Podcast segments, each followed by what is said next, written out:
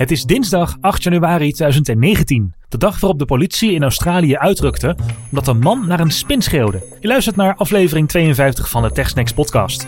Mijn naam is Raymond, tegenover mij zit Maarten en in 40 minuten bespreken we weer vier tech-onderwerpen. Welkom bij TechSnacks. De man riep: Waarom ga je nou niet dood naar de spin? Want hij had een grote angst voor spinnen. En eh, bezorgde buurtbewoners belden toen toch maar de politie. Ja, mooi is dat. Goed begin van het jaar voor deze meneer. hey, en eh, voor ons ook een goed begin. We zijn er weer. Al moet ik bekennen dat, ik, eh, dat dit niet de eerste podcastaflevering is die ik maak in 2019. Want ik was te gast bij Met Nerds om tafel. Eh, daar mocht ik aanschuiven in de studio. En hebben een hele leuke podcast gemaakt over onder andere Met Mij. Dat gaat over patiëntendossiers. Eh nou, het is een superleuke aflevering geworden samen met Ruurt Sanders van Tech45. Kijk, drie podcasts in één. Ja, precies. Link in de show notes. Ehm, dus na alle specials van TechSnacks en eh, een review van, eh, van TechSnacks. Want we vinden het leuk om ook een beetje te experimenteren met nou ja, wat, wat, wat voor jullie leuk is in de feed. En ehm, ja, wat we nog meer kunnen doen naast onze reguliere afleveringen. Hebben we nu weer een gewone aflevering zoals je van ons gewend bent. In 40 minuten bespreken we weer vier tegenonderwerpen. Yes, let's go. Laten we maar meteen beginnen dan met het eerste onderwerp. Want ehm, in 2017, toen hebben we het al eens gehad over je smartphone als OV-chipkaart gebruiken. Hè? Yes. We zijn in Nederland al een tijdje over op de OV-chipkaart. eh, Waarmee we dus gewoon eh, fijn met het OV kunnen reizen. En als we dan kijken naar de rest van de wereld. Groot-Brittannië, volgens mij Japan ook. Waar je ook al een tijd kan inchecken met je smartphone. Ja, de NS had daar twee jaar geleden ook een proef mee, maar dat was niet zo'n succes. Hoe zat het ook alweer? Dat kon in 2017 alleen op Android.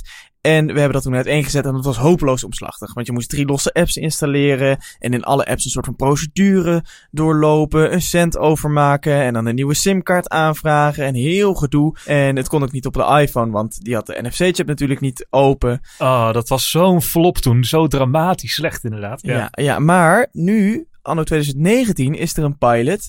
eh, die ook voor iPhone-gebruikers beschikbaar is. Eh, of alleen voor iPhone-gebruikers? Alleen voor iPhone-gebruikers momenteel. Ja. alleen voor iPhone-gebruikers momenteel. Maar volgens mij is het wel de ambitie om het eh, breder te trekken dan dat. Ja. Eh, en dat heet Invisible Tickets. En dat is een samenwerking van, als ik mij niet vergis, ING en de Nederlandse Spoorwegen. ja, klopt. En dan ga je dus je iPhone gebruiken als overchipkaart. Maar hoe kan dat nou, Raymond? Want die NFC-chip is nog steeds gesloten. Dus hebben ze een dealtje gesloten met Apple? Of hoe werkt het? Nee, je krijgt hè, steeds meer poortjes op stations hebben een QR-code scanner. Want je kunt ook een e-ticket kopen en dat uitprinten. En die app die maakt eigenlijk van jouw overchipkaart zo'n QR-code. En hij gebruikt op de achtergrond de locatie van je iPhone om eh, te tracken op welk station je ook bent. En eh, ik reis er nu een maand mee. Maar wacht even hoor, want je gaat dus ehm, naar het station met je iPhone. En dan krijg je op het moment dat je op een station bent, krijg je een pushbericht. hey, je bent op station Rotterdam Centraal. Klik hier om je persoonlijke overchipkaart op te halen. En dan swipe je erover en dan komt die app met zo'n code die je kunt gebruiken om in te En checken. dan check je in met die code. Dan registreert hij op basis van die check-in eh, vanaf welk station je vertrekt. Nou, vanaf je locatie. Dus hij kijkt puur naar welke, op welke locatie je bent. Eh, nou, dat is met GPS goed te doen. Daardoor moet hij wel altijd je locatie ehm, aan hebben. En mocht hij een keer niet doorhebben dat je op een station bent, kun je die pas om in te checken ook handmatig ophalen. Maar is dat niet heel fraudegevoelig? Ik bedoel, kun je niet heel makkelijk, zeker op Android dan, ehm, je locatie een beetje eh, via een, ja weet ik het, eh, eh, VPN of zo doen alsof je maar één stationnetje verder gaat? Ja, dat heb ik ook wel eens gedacht inderdaad. Want een heleboel vrienden van mij, of een paar vrienden van mij, die hebben dan fake GPS. En dan gebruiken ze Tinder gewoon alsof ze in Londen zijn of zo, weet je wel. Ja, precies. Maar dat, dat kan op de iPhone natuurlijk niet. Op de iPhone is het nu redelijk veilig. En deze pilot is even specifiek voor de iPhone. En dat is inderdaad wel een van de dingen waar ik mee zit. En er zijn nog wel een aantal andere beperkingen. Zo kun je bijvoorbeeld alleen tweede klas reizen. Als je werkgever je OV-kosten betaalt en je een NS Business Card hebt, heb je ook pech. Maar er zijn wel abonnementen zoals weekendvrij, dalvrij en dalvoordeel. En ook de studenten-OV, die zijn op die pas te zitten. En eh, ja, ik reis er nu een maand mee en het valt eigenlijk helemaal niet tegen. Ja, is het niet een beetje omslachtig? Ik bedoel, zo'n pasje uit je zak halen en daarmee door het poortje gaan. Lijkt me eigenlijk sneller nog dan dat je je iPhone pakt, eh, een, een persoonlijke QR-code ophaalt en die dan moeilijk boven dat poortje moet gaan houden en dan hopen dat hij je locatie goed scant. Ja, dat hopen dat hij je locatie goed scant gaat eigenlijk altijd wel vrijwel goed. Want GPS van je telefoon is vrij nauwkeurig. En eh, dat pushbericht kreeg ik eigenlijk wel 9 van de 10 keer kreeg ik het wel. Dus als ik uit de metro kwam op Rotterdam Centraal naar de tram liep of naar de trein liep, dan stond er eigenlijk al een pushbericht klaar van hey, zo te zien ben je op Rotterdam Centraal. Eh, swipe hier maar even om je pas eh, te laten zien. Het enige wat ik miste was ondersteuning voor de Apple Watch. Dat deed hij niet, dat heeft hij niet. En uh, omdat ik een van die mensen in Nederland ben die Apple Pay heeft via Bank, of Bank moet ik zeggen. Bank? Zo spreek je het blijkbaar oh. namelijk uit, hoorde bank. ik laatst. Bank. Ja. um, maar die poortjes van NS, die hebben natuurlijk NFC om normale overchipkaart te scannen. Maar als je je iPhone daarbij houdt, dan denkt hij dat het een betaalterminal is. Dus dan krijg je van, hey, oh, dit is voor Apple Pay. Hou nu je vinger op Touch ID of uh, breng je gezicht in beeld met Face ID. Dus dan moet je dat wegswipen en hem dan een beetje hoog houden, zodat, die, zodat het poortje de code nog wel kan scannen, maar dat hij toch niet NFC voor Apple Pay triggert. En ja, daar ben eigenlijk zonder problemen in en uitgecheckt. Ik ben ook al een paar keer gecontroleerd en uh, dat ging ook goed. En ik vroeg aan die conducteur van ja, wat zie je dan precies als ik deze app gebruik? En zei ja, gewoon reisrecht. Verder zien zij dan niet echt oh, nee. iets. Maar, um, want hoe controleer je dat dan? Je laat dezelfde QR-code scannen door de conducteur? Ja, je laat gewoon die QR-code die in de app zit, laat je ook door de conducteur scannen. Oké. Okay. En uh, die ziet dan dat jij een uh, reisrecht hebt. En hoe gaat het uitchecken dan? Want inchecken kan ik dan begrijpen, hè? maar hoe weet hij dan dat je uitcheckt? Dus dat je niet als je onderweg bent, dat hij bij elk station zegt, wilt u hier uitchecken? Zodra je op je eindstation bent, haal je die code gewoon weer een keer tevoorschijn. En hou je hem bij de poortjes om uit te checken. En daarna kan hij dus je reis gaan berekenen. En zegt hij van, goh, ja, waar ben jij geweest en waar ben je nu weg aan het gaan van een station?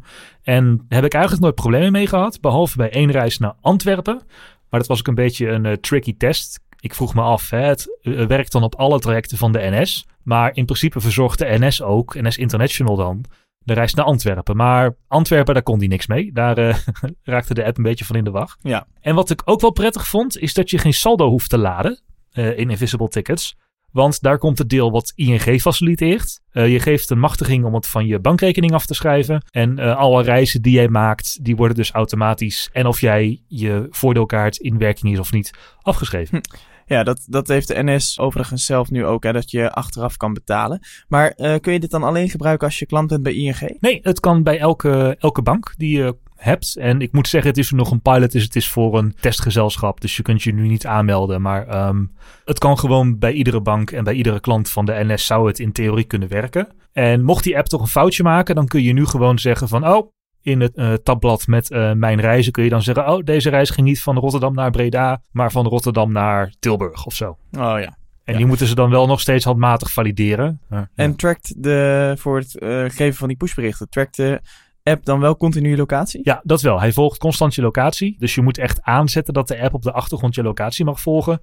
Je kunt ook zeggen alleen bij gebruik van app. Maar dan moet je dus de app steeds openen als je op een station bent en handmatig je ja. pasgenerator aanklikken. Ja, precies. Oké. Okay. Als je nu zou moeten kiezen tussen een OV-chipkaart of blijven reizen met Invisible Tickets? Um, mits er ondersteuning komt voor weekendvrij eerste klas, want dat heb ik, zou ik liever met Invisible Tickets reizen. Want een iPhone kan niet kapot, is overdreven, maar gaat een minder snel stuk kapot dan een OV-chipkaart waar ik laatst mee te maken had. Deze app had namelijk, uh, mijn OV-chipkaart was kapot. En ik dacht, ah, gelukkig heb ik die app, want die werkt. En daar zit mijn overchipkaart ook in. Ja, eigenlijk heb ik nu even geen nieuwe overchipkaart aangevraagd. Dan reis ik nu gewoon met die app. Ah, zo. En tot wanneer loopt die pilot? Uh, weet ik eerlijk gezegd niet heel erg. Ze doen een aantal rondes. We zitten nu in ronde 1. En er volgen meer rondes met updates van de app. Hoeveel rondes we volgen is natuurlijk afhankelijk van hoe goed het gaat. Ja, precies. Is het nog mogelijk om mee te doen aan die pilot of niet? Uh, momenteel zit die vol. Oké. Okay. Maar je kunt je wel inschrijven via invisibletickets.com.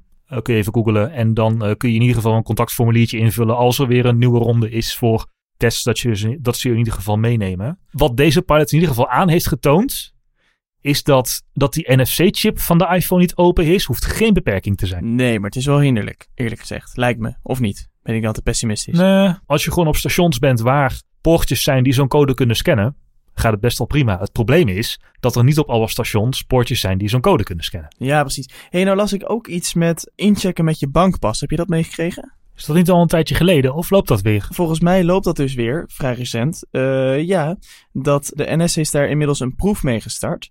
Dat je kan gaan treinreizen met je bankpas. Uh, dat doen ze deze maand. Gaat dat van start op het traject Den Haag-Leiden. Oh. En dat gaat een half jaar duren. En dan zou ik denken, dat, dat is op zich interessant, hè? Want die bankpasjes die hebben natuurlijk NFC. Maar als we zo meteen Apple Pay hebben en je bankpas is onderdeel van Apple Pay, misschien kun je dan ook met Apple Pay gaan treinreizen. Ja, nou ja, zoals ik al heb ondervonden, triggeren die poortjes van de NS je iPhone al voor Apple Pay. Dus het lijkt mij een kwestie van het juiste aanbieden. Maar goed, dat weet ik dus niet. Maar het is wel goed dat in ieder geval bij NS dus op meerdere initiatieven, niet alleen Invisible Tickets, maar dus ook de bankpasjes, dat ze bezig zijn om daarmee te experimenteren. Nou, ik ben benieuwd of deze innovatie eh, Invisible Tickets eh, nou ja, wel gaat aanslaan en werkbaar lijkt. Ja, ik vermoed vooral, ik vermoed vooral dat die eh, GPS-faken nog wel een groot probleem zal zijn. Ja.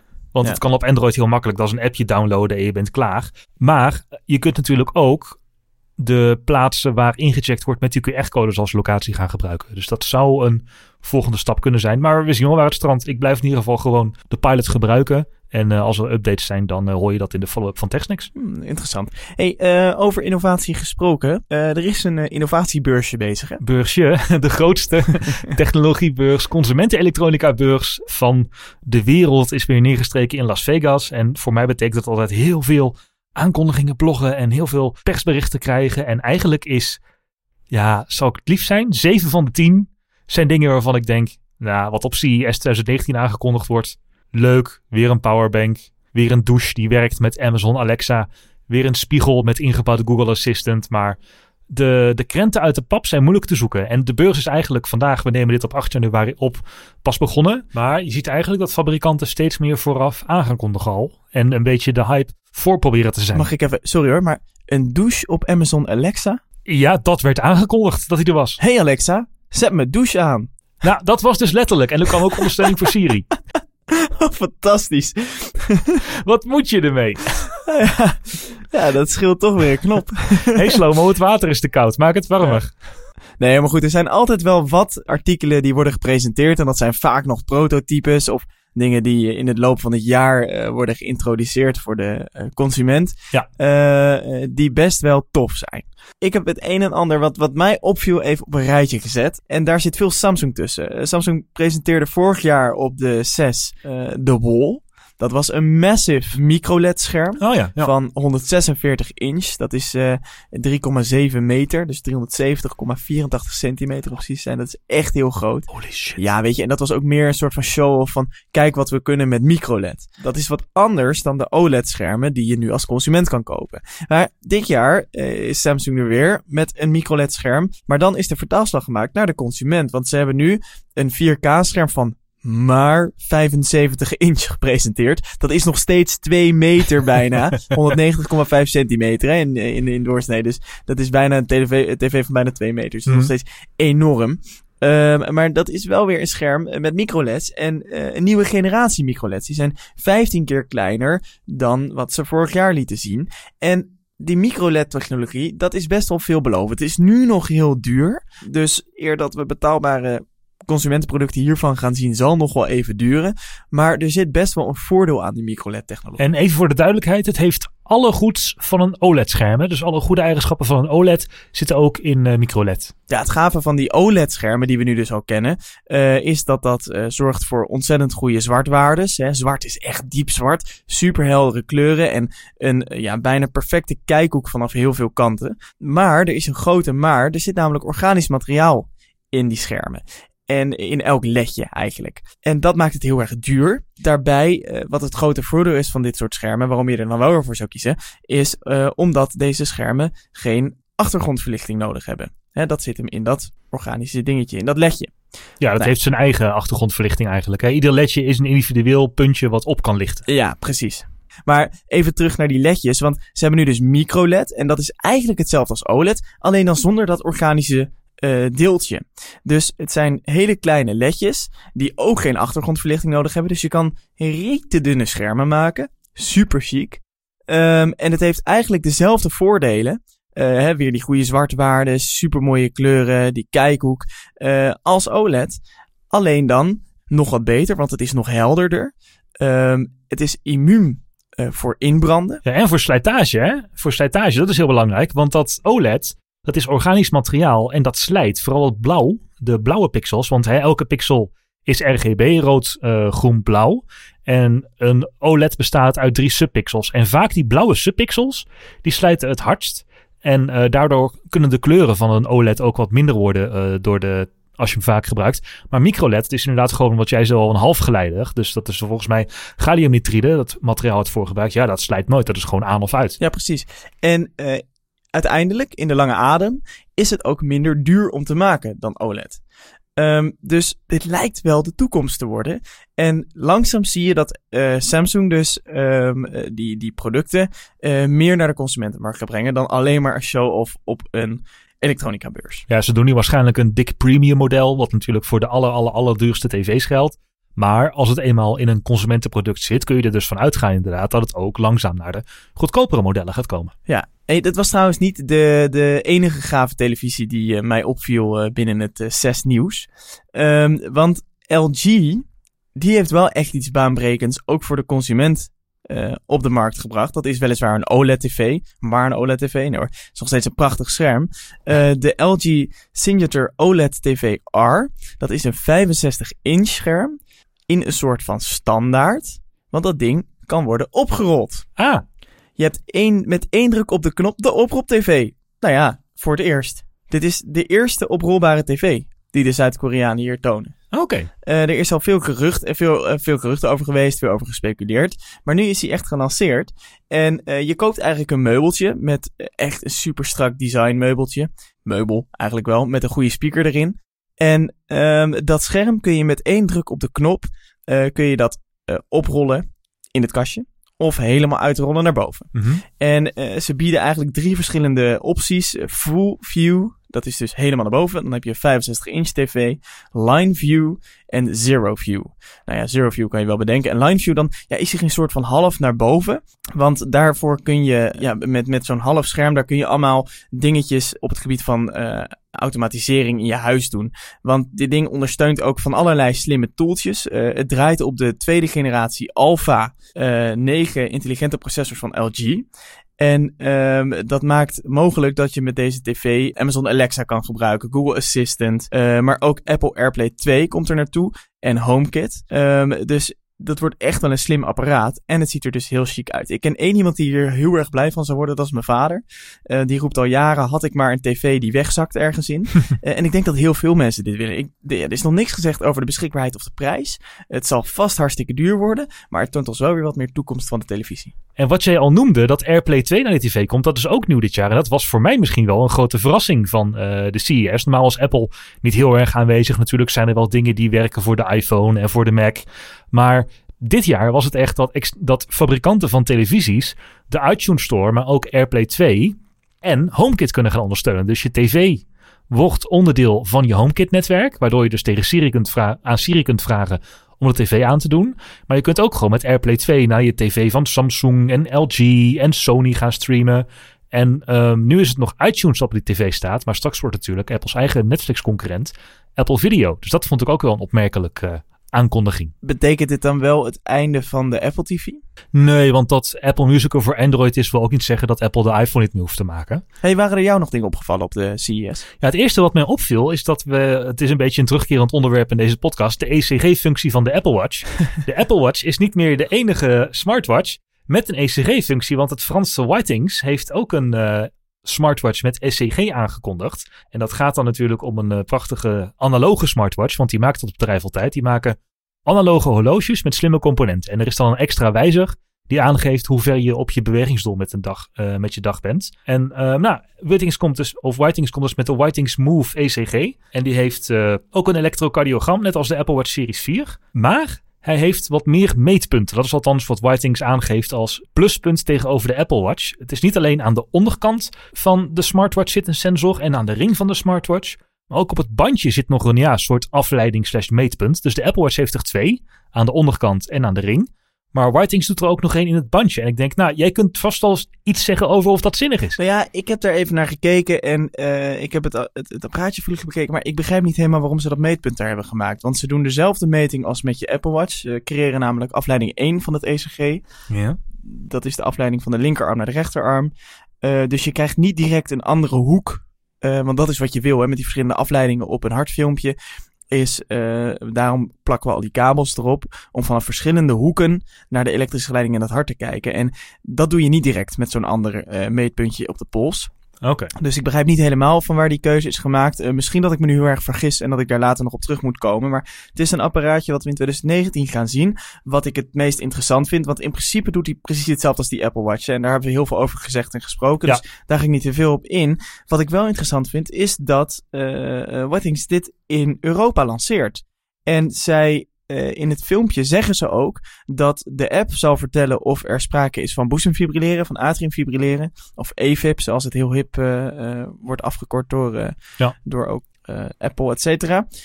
Um, of daar sprake van is en of je dan naar een dokter moet. Ik ben heel benieuwd hoe dat zit in, in, in Europa en in Nederland. Dus ik ben ook benieuwd hoe snel we dit product gaan zien. Maar blijkbaar kan het dus wel. Want dat is eigenlijk de grootste, het grootste argument, het belangrijkste argument geweest waarom de Apple Watch met de ECG-functie niet in Europa verkrijgbaar was.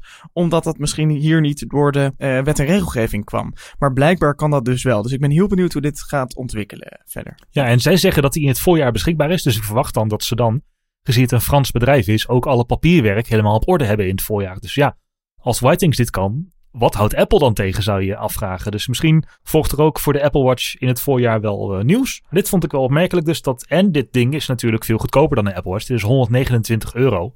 Dan krijg je niet alle functies van de Apple Watch mee. Maar als je een smartwatch met ECG-functie wil, is dit de goedkoopste. Ja, en best een, uh, een mooie smartwatch. Ja, een analoge smartwatch. Voor als je geen heel... Uh heel geeky ding om je pols ja, één ding is er niet, en dat is geeky inderdaad. Wat misschien wel een beetje geeky is, en wat ik wel geinig vond, is dat slimme deurbellen steeds meer een ding zijn.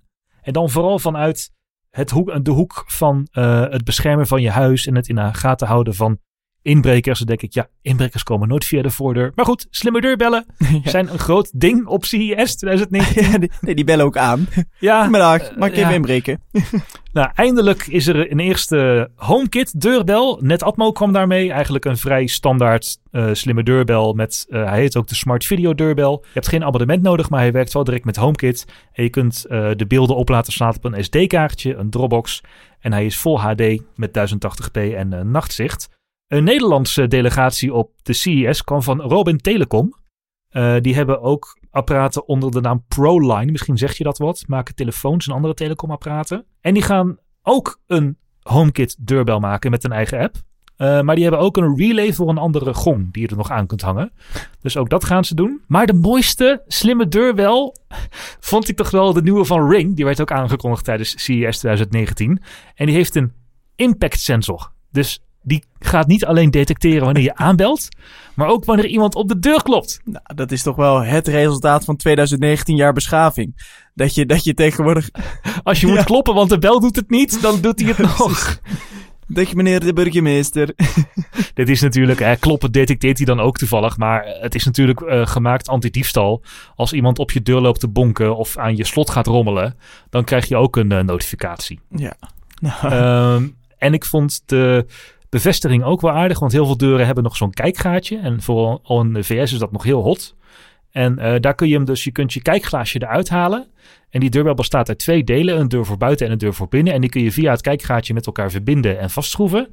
En dat blijft alle belangrijke hardware, zoals uh, de batterij en uh, de chip, die blijven allemaal aan de binnenkant. En alleen het lensje en de deurbel zelf, die zijn aan de buitenkant van de deur. Ah, dus dan kan iemand het ook niet van je deur afhalen. Ja, precies. Slim. Daar is over nagedacht. Uh, abonnementje erbij, 3 euro per maand. En dan krijg je ook allemaal slimme functies als opnemen. Um, een abonnement voor je deurbel. Ja, een abonnement voor je deurbel, 3 euro per maand.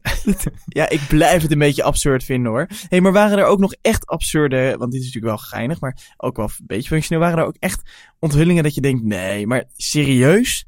Wie, wie bedacht dat dit een goed idee ja, was? Die zijn er eigenlijk altijd een heleboel. Ik heb er eentje gekozen, de LG Kitchen Hub. En dan denk je misschien, oeh, een nieuwe smart speaker voor mijn uh, keuken met Siri en Cortana en Amazon Alexa en Google Assistant. Maar nee, niets is minder waar. Het is een afzuigkap, een slimme afzuigkap met een scherm van maar liefst 27 inch. Waar dan? Aan de voorkant. aan de voorkant. Hij draait op, uh, het is eigenlijk gewoon een grote Android tablet die op een afzuigkap is gelijmd. Dus het draait Netflix, Spotify, Google Assistant. En wat ik nog het mooie vond, er zit een camera in uh, die uitkijkt. die kijkt uit op je kookplaat onder de afzuigkap. dus als je dan even niet meer weet hoe je die aardappels ook alweer moet koken, dan facetime je even je moeder met... Uh, ma, kun je even meekijken? De aardappels zien er nu zo uit. Is dit goed? Wat, wat waren ze denkende? Ik denk Ja, dat er gewoon vier. Zuid-Koreanen in een kroeg zaten. Die zeiden, weet je wat we gaan maken? nee, maar niemand koopt dat. Ja, echt wel. Let maar op. Wat nou ook nog het lullige is, ze waarschuwen ook, hij is niet bestand tegen vet of oliespetters. Niet. Ik vind het fantastisch. Wat kost dat grapje? 1199 euro. Maar dan heb je wel de LG Kitchen Hub. Zeker, met 27 inch eh, scherm. Oh, fantastisch. Ja, hey, eh, maar misschien, eh, ik denk dat LG zich wel redt ehm, met, met die mooie oprolbare tv en dus niet helemaal doomed is. Maar als je het technieuws een beetje in de gaten had gehouden, dan kwam je erachter dat Apple misschien wel weer doomed is. Nou horen we dat vaker, maar het lijkt wel serieus. Want er zijn best wat feitjes die, die ik even op een rij zet. Er was een omzetwaarschuwing. Ehm daar lijkt toch wel wat aan de hand. Eh, Apple heeft namelijk aangekondigd minder omzet te draaien. Verwacht werd 93 tot eh 89 miljoen. Eh, maar Apple verwacht nu 84 miljoen. Dat is toch wel even wat minder. Ja, ze hadden dus eerst zelf tijdens de vorige kwartaalcijfers hadden ze aangegeven. Het was geen natte vinger van analisten. Apple had zelf aangegeven. Wij verwachten in het laatste kwartaal van 2018 93 tot 89 miljoen om te zetten. En nu blijkt dus dat ze maar 84 miljoen om gaan zetten waarschijnlijk. Dus daar hebben ze voor gewaarschuwd. Ja, maar Tim Cook had er wel een aantal oorzaken bij genoemd. Ehm, Ja. Eh, even op een rijtje. De economische groei in eh, China die zit tegen. Hoge prijzen buiten de VS door de handelsoorlog. Ehm, en eh, het batterijvervangingsprogramma is een succes. Dus ik denk dat mensen daarom langer met hun iPhone doen en een nieuwe aanschaf uitstellen. Er worden minder abonnementen verkocht. En ehm, eh, van diverse producten eh, kunnen ze niet genoeg exemplaren produceren. Hè? De MacBook Air, de iPad Pro, de AirPods. om aan de vraag te voldoen. Daar zit in de productieketen een probleem, waardoor ze omzet mislopen. Dus ja, Tim Cook had daar best wel wat, wat uitleg bij. En dat is ook wel nodig. Ja, maar de, de voornaamste reden was wel dat China tegenzat. En wat, wat ik het mooiste vind aan dit soort Apple is doomed nieuws, dat er al heel snel soort van allerlei theorieën over Twitter gaan en allerlei bloggers gaan hot takes maken met, oh, dit is er aan de hand, dit moeten ze veranderen, dit moeten ze doen. En ik heb ze allemaal gelezen en een heleboel dingen op Twitter. En er zijn, wat is er nou echt aan de hand, is dan de vraag. Hè? Wat is er nou echt met Apple aan de hand? Nou, ik weet zeker dat eh, ze in Cupertino hun tranen eh, afvegen met dollars. Want 84 miljoen omzet is nog steeds niks om je voor te schamen, zeg maar. Maar in een beetje de Twitter-sfeer en de bloggosfeer zijn eigenlijk drie theorieën. En eh, die moeten we maar eens even langs gaan over wat er nou aan de hand is met eh, Apple. De eerste theorie is dat Tim Cook gewoon de waarheid spreekt. En dat het gewoon alleen echt een probleem met China is. En dat de handelsoorlog Apple enorm parten speelt. En dat het buiten China eigenlijk best wel prima gaat. Dat de iPhone nog steeds een prachtig product is. En dat Apple gewoon goede producten maakt. En dat het echt een probleem van China is. Was getekend onder andere John Gruber en René Ritchie. Ik vind het, hoewel het een beetje fanboyachtig is, vind ik het geen slechte theorie. Want als Apple iets in een bericht aan aandeelhouders zegt, dan is het over het algemeen de waarheid. Vaak maken ze het een beetje mooi, dressen ze het een beetje up, maar is het wel echt de waarheid. Dus eh, wat ze ook al noemen, dat dat accu-vervangingsprogramma een rol speelt, ja, daar kan ik best wel indenken. Maar heel specifiek zijn ze natuurlijk niet, want jij noemde al die oorzaken die Apple noemde, dus en de macro-economische omstandigheden in China en het batterijprogramma en niet zoveel kunnen produceren. Maar wat ik me dan afvraag, is het dan 99% China? Ja. Of is het dan eh, misschien 40% China? En is dat batterijvervangingsprogramma gewoon een succes? En willen mensen niet upgraden? Dus het is gewoon moeilijk om deze theorie te checken. Maar als jij een Apple-lover bent, dan is dit de theorie waar je waarschijnlijk aan zult gaan hangen. Hm. De tweede theorie, eh, en die komt van onder andere eh, de fantastische analist Ben Thompson, die ook een tijdje een podcast had, maar gestopt is. En dat is dat het probleem nu China is, maar dat het een groter probleem signaleert. Want dat Apple een beetje zijn monopolie kwijt aan het raken is, omdat mensen naar goedkopere telefoons switchen. En dat merk je vooral in China, omdat het ecosysteem van Apple daar niet zo heel sterk is. Hè? Want dan heb je iMessage, een Apple Watch, eh, iCloud, Apple Pay. Dat zijn allemaal wel dingen die je achter moet laten als je van een iPhone naar een concurrent toestel gaat. Dus daarom zul je misschien minder snel een eh, Android kopen. Maar in China is de belangrijkste dienst waar ongeveer je hele leven zich op afspeelt WeChat. WeChat. Ja, eh, daar kun je chatten, shoppen, betalen, foto's delen. Praktisch bijna alles. Zelfs volgens mij gewoon afspraken met de overheid maken. Dat is eigenlijk een soort gewoon een, een Ja. mini- ja, Of je dat wil of niet. Ik bedoel, je kan chatten, shoppen, betalen, foto's. En ja, de overheid kijkt ook mee. Dat is... eh, Maar dat is dus eigenlijk een soort van je leven in één app. En die app die draait ook op Ja. een eh, OnePlus. En ook op een Pocophone die ineens de helft van de iPhone kostte. Apple's businessmodel en Apple's businessmodel is natuurlijk wel een beetje die, die lock-in. Het telefoonswitchen is een stuk moeilijker als jij in 10 iMessage groepen zit. Ja. En Ja. ja. als je dan een telefoon van 1000 dollar hebt, maar die van 300 dollar heeft ook een groot scherm en ook een camera. En alles speelt zich ook een WeChat af. Ja, dan kan ik me wel er iets van indenken. Nou, dat was ook een argument wat ik, wat ik hoorde. Of een, een, theorie die ik hoorde. Is dat ja, de telefoons zijn gewoon te duur. Niemand koopt ze. Daar geloof ik niet in hoor, echt niet. Ehm, vorig jaar was de iPhone 10 net zo duur. Dat ding heeft heel goed verkocht. En de iPhone 10s is even duur als de 10. En zelfs hebben ze met een 10R een betaalbaarder toestel. Je zou misschien wel kunnen zeggen, en dan is het een weer algemeen beeld, dat mobiele telefoons volwassen zijn geworden en dat mensen alleen een nieuwe telefoon willen kopen als er echt iets radicaal nieuws in zit. En daarom wilden mensen wel 1000 euro voor de iPhone 10 geven, maar niet voor de 10S. Hmm. Maar Ja. dat de iPhone in het algemeen te duur is geworden, dat is die derde theorie. Dat eh, lopen mensen ook altijd te twitteren. Ja, ik heb gewoon een Samsung gekocht en die kan voor 200 euro net zoveel. Dus de iPhone is veel te duur. Dan denk ik, ja, kijk nou eens terug naar vorig jaar, want toen kocht iedereen wel een iPhone 10. Hey, wat, wat denk je? Hoe, wat, wat is jouw theorie? Eh, ik ga hang meer de tweede theorie aan, dus die van Ben Thompson. Eh, dat WeChat in China een heel groot probleem voor Apple is. Meer dan ze eigenlijk zelf aan hadden zien komen waarschijnlijk. En ik maak me daar wel een beetje zorgen over over de rest van de wereld. Want wij hebben ook WhatsApp, Facebook Messenger. Heel veel mensen gebruiken Google Apps die ook allemaal prima op Android werken. Dus ehm, dat kan ook in andere werelddelen gaan spelen. Ehm, ik denk dat je daar wel gelijk in hebt. Eh, Ja, Apple komt dan in dat persbericht nog met een paar non-oplossingen, zoals een inruilprogramma promoten en financiering aanbieden en mensen meer helpen bij het data overzetten in de Apple Store. Maar ik geloof ook niet dat dat de oplossing is. Wat dan wel de oplossing is, weet ik niet. Want anders zat ik nu bij Apple wel heel veel geld te verdienen en maakte ik nu geen TechSnacks podcast. Maar misschien is het ook gewoon het nieuwe normaal, weet je wel. Dat mensen minder lang upgraden. Dat er bepaalde marktkrachten zijn die de iPhone niet in alle markten de dominante telefoon kan houden. En dat Apple gewoon moet gaan wennen aan het inleveren van marktaandeel. En zijn verwachtingen gewoon moet bij gaan stellen. Want hè, een beetje minder iPhones verkopen is op zich, dat fluctueert altijd een beetje, is niet erg. Waardoor het nu zo fout gaat, is omdat Apple het zelf niet had aanzien komen en dat ze hun verwachting bij moeten stellen. En hoe het dan echt gaat worden, wat dan de echte cijfers gaan worden, dat weten we op 29 januari. Want dan presenteert Apple zijn kwartaalcijfers over het eh, eerste financiële kwartaal van 2019. Maar het vierde kwartaal in de echte wereld, waar onder andere de feestdagen in zitten.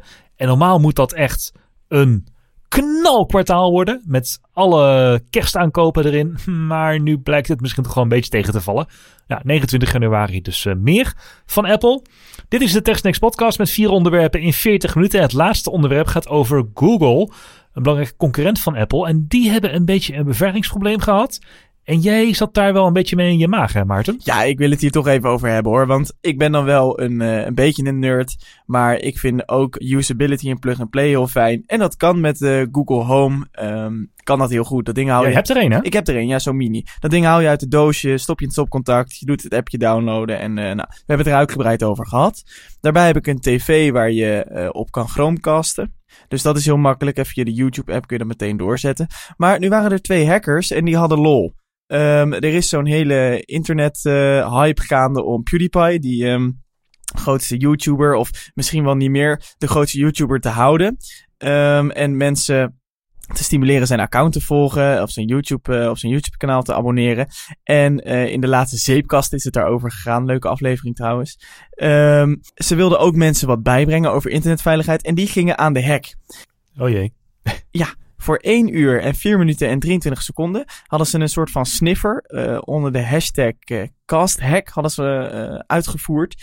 En daarmee hebben ze ehm, Chromecasts, Google Homes en Smart TV's gehackt. En ze hebben best wat grappige dingen gedaan. Ze hebben een websiteje waarop ze wat cijfertjes hebben ge- gezet van wat ze konden doen. Binnen die tijd dus. Dus hè, als ze nog langer door waren gegaan, hadden ze waarschijnlijk veel meer dan die 72.000 apparaten gevonden. Maar dit was binnen een uur en 40 minuten. Ze hebben op uh, 65, ze hebben uiteindelijk hebben ze uh, 72.341 apparaten hebben ze kunnen vinden. Dus daar konden ze in. En ze hebben daarvan op 65.283 apparaten een video afgespeeld. Dat is toch bizar? Uh, ze hebben um, uh, van 8254 apparaten zelfs de namen veranderd. En het ging dan over 1542 Google Homes. Dat is niet goed. En uh, 67.000 smart TV's slash Chromecasts. Die ze dus konden benaderen. En die ze dus konden beïnvloeden, zeg maar. Nou, dat hebben ze wel netjes gedaan, want ze hadden, nee, ze hadden een leuke video gemaakt. En uh, daarin vertelden ze van, joh, uh, ja, je bent gehackt en uh, misschien moet je er even wat mee doen. En ze hadden daar een advies gegeven. Dat, en ze zeggen dan, disable UPnP on your router. And if you are port forwarding ports, en dan komen er drie poorten, then stop forwarding them. En dat is super lief, maar um, hoe de hel komen ze bij die Chromecast, Google Home en Smart TV's? En hoe kunnen ze daar ineens wat op afspelen? En uh, wat, mijn, mijn wifi is toch beveiligd? En hoe werkt dat nou? Oké, dit is een heleboel om uit te leggen. Misschien moeten we gewoon beginnen met te vertellen wat UPnP is, oftewel Universal Plug and Play. Dat is een protocol wat een router en een apparaat kunnen spreken om een verbinding naar buiten te openen, om een zogenaamde poort te openen naar buiten, zodat een apparaat direct van buitenaf benaderd kan worden. Alles wat achter een router zit, kan normaal namelijk alleen van binnen naar buiten communiceren. Dus vanuit jouw huis met een apparaat op het internet communiceren. Maar niet alle apparaten in jouw huis die achter een router zitten, zijn ook direct via het internet bereikbaar. Nou, om dat op te lossen en omdat sommige apparaten dat wel nodig hebben, is UPnP uitgevonden, waarbij een apparaat en een router automatisch een poort uitvogelen die van buitenaf beschikbaar is. Waarom een Google Home of een Google Chromecast die dat nodig hebben, weet ik niet. Want het zijn voornamelijk apparaten die data van buiten ophalen en waar jij niet zozeer van buiten naar binnen in hoeft. Maar hoe dan ook, die poorten stonden bij een aantal mensen open. Dat zou normaal geen probleem zijn als die apparaten goed beveiligd waren. Maar Google heeft een ontwerpfoutje gemaakt bij die apparaten, bij onder andere de Chromecast en de Google Home. Die apparaten hebben namelijk een API, dus een uh, interface waar je van buitenaf tegen kunt praten als jij uh, instellingen wil veranderen. En die bevat geen authenticatie of beveiliging. Misschien weet je het, als je een HomeKit-apparaat instelt, dan moet je altijd een code of een QR-code scannen of een code overtikken. Nou, dat is onder andere de code waarmee de API van die apparaten versleuteld is. Maar een Google Home of een Google Chromecast heeft dat niet. Dus iedereen kan aan die API commando's geven. En gewoon zeggen: Oh, uh, doe maar een factory reset. Of begin maar met deze video af te spelen. Of uh, begin maar met uh, de naam te veranderen. En als je dat van buitenaf kan doen, is dat best wel een probleem. Oké, okay, dat is best wel serieus. Nu is het ook van binnen soms een probleem. Want um, als ik een kwaadwillende ben die op jouw wifi-netwerk zit, dan kan ik ook de naam van jouw Google Home of Google Chromecast aanpassen. Sterker nog, dat kan ik nu nog steeds. Want Google heeft het lek nog niet gepatcht. Dus dat die poort van buitenaf open staat, dat is al heel kwalijk. Maar ook op jouw eigen wifi-netwerk kan er wel degelijk een beveiligingsprobleem zijn. Nu zullen de meeste mensen die op jouw netwerk komen niet kwaadwillend zijn, maar het kan dus wel. En voor Google wordt het best een groot probleem om op te lossen, want authenticatie toevoegen aan zo'n API is niet 1, 2, 3 zomaar even gedaan. Er zijn talloze apps die met die API praten om uh, die Chromecast en die Google Home te laten functioneren. Dus Google zal die apparaten beter moeten beveiligen. Dat ze niet zomaar commando's van iedereen aannemen die op de wifi zit. En ook niet aannemen van mensen die op het internet zitten. Uh, daar zal best wel wat werk gedaan moeten worden, waardoor ineens alle apps voor Chromecast en Google Home incompatible zijn. Dus dit wordt best wel een, uh, dit is best wel een fuck-up en het wordt best wel een klus voor Google. Dus concreet, wat moet ik nu zelf doen? Toch maar even de instellingen van mijn router in? Even de instellingen van je router in en kijken of je UPnP, Universal Plug and Play, kunt uitzetten, mits je dat niet voor andere doeleinden gebruikt. Nee. De meeste mensen gebruiken het niet tenzij je een uh, intensieve gamer bent. Maar ik verwacht eigenlijk wel dat het automatisch openen van poorten via de UPnP-standaard door Google aan banden gaat gelegd worden. Want ik kan eigenlijk niet bedenken waarom zo'n apparaat nou een open lijn van buiten naar binnen nodig heeft. Het is niet dat je via het internet makkelijk kunt chromecasten of zo. Dus nou, dat zal sowieso door Google dichtgespijkerd worden. En dan is 90% van het lek al wel dicht. Dan blijft alleen je lokale wifi-netwerk over. Nu is het natuurlijk je Google Home resetten en een filmpje afspelen en het apparaat een andere naam geven. het is niet heel erg. Het is niet dat je creditcardnummer of je Google wachtwoord door bloot wordt gegeven. Maar het is wel gewoon een, ja, een ontwerpfoutje. Ja, nou, oncomfortabel is het wel. Ja. En wat misschien ook wel oncomfortabel kan voelen, is dat het het, het einde is van, eh, van deze podcast. Vind je dat nog geen mooi bruggetje? Ook in 2019 zijn de bruggetjes weer aanwezig door Maarten. Applaus. Dankjewel.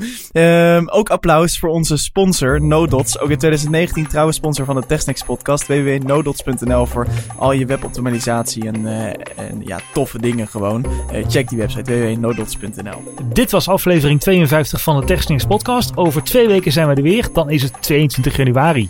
Tot dan. Tot de volgende keer.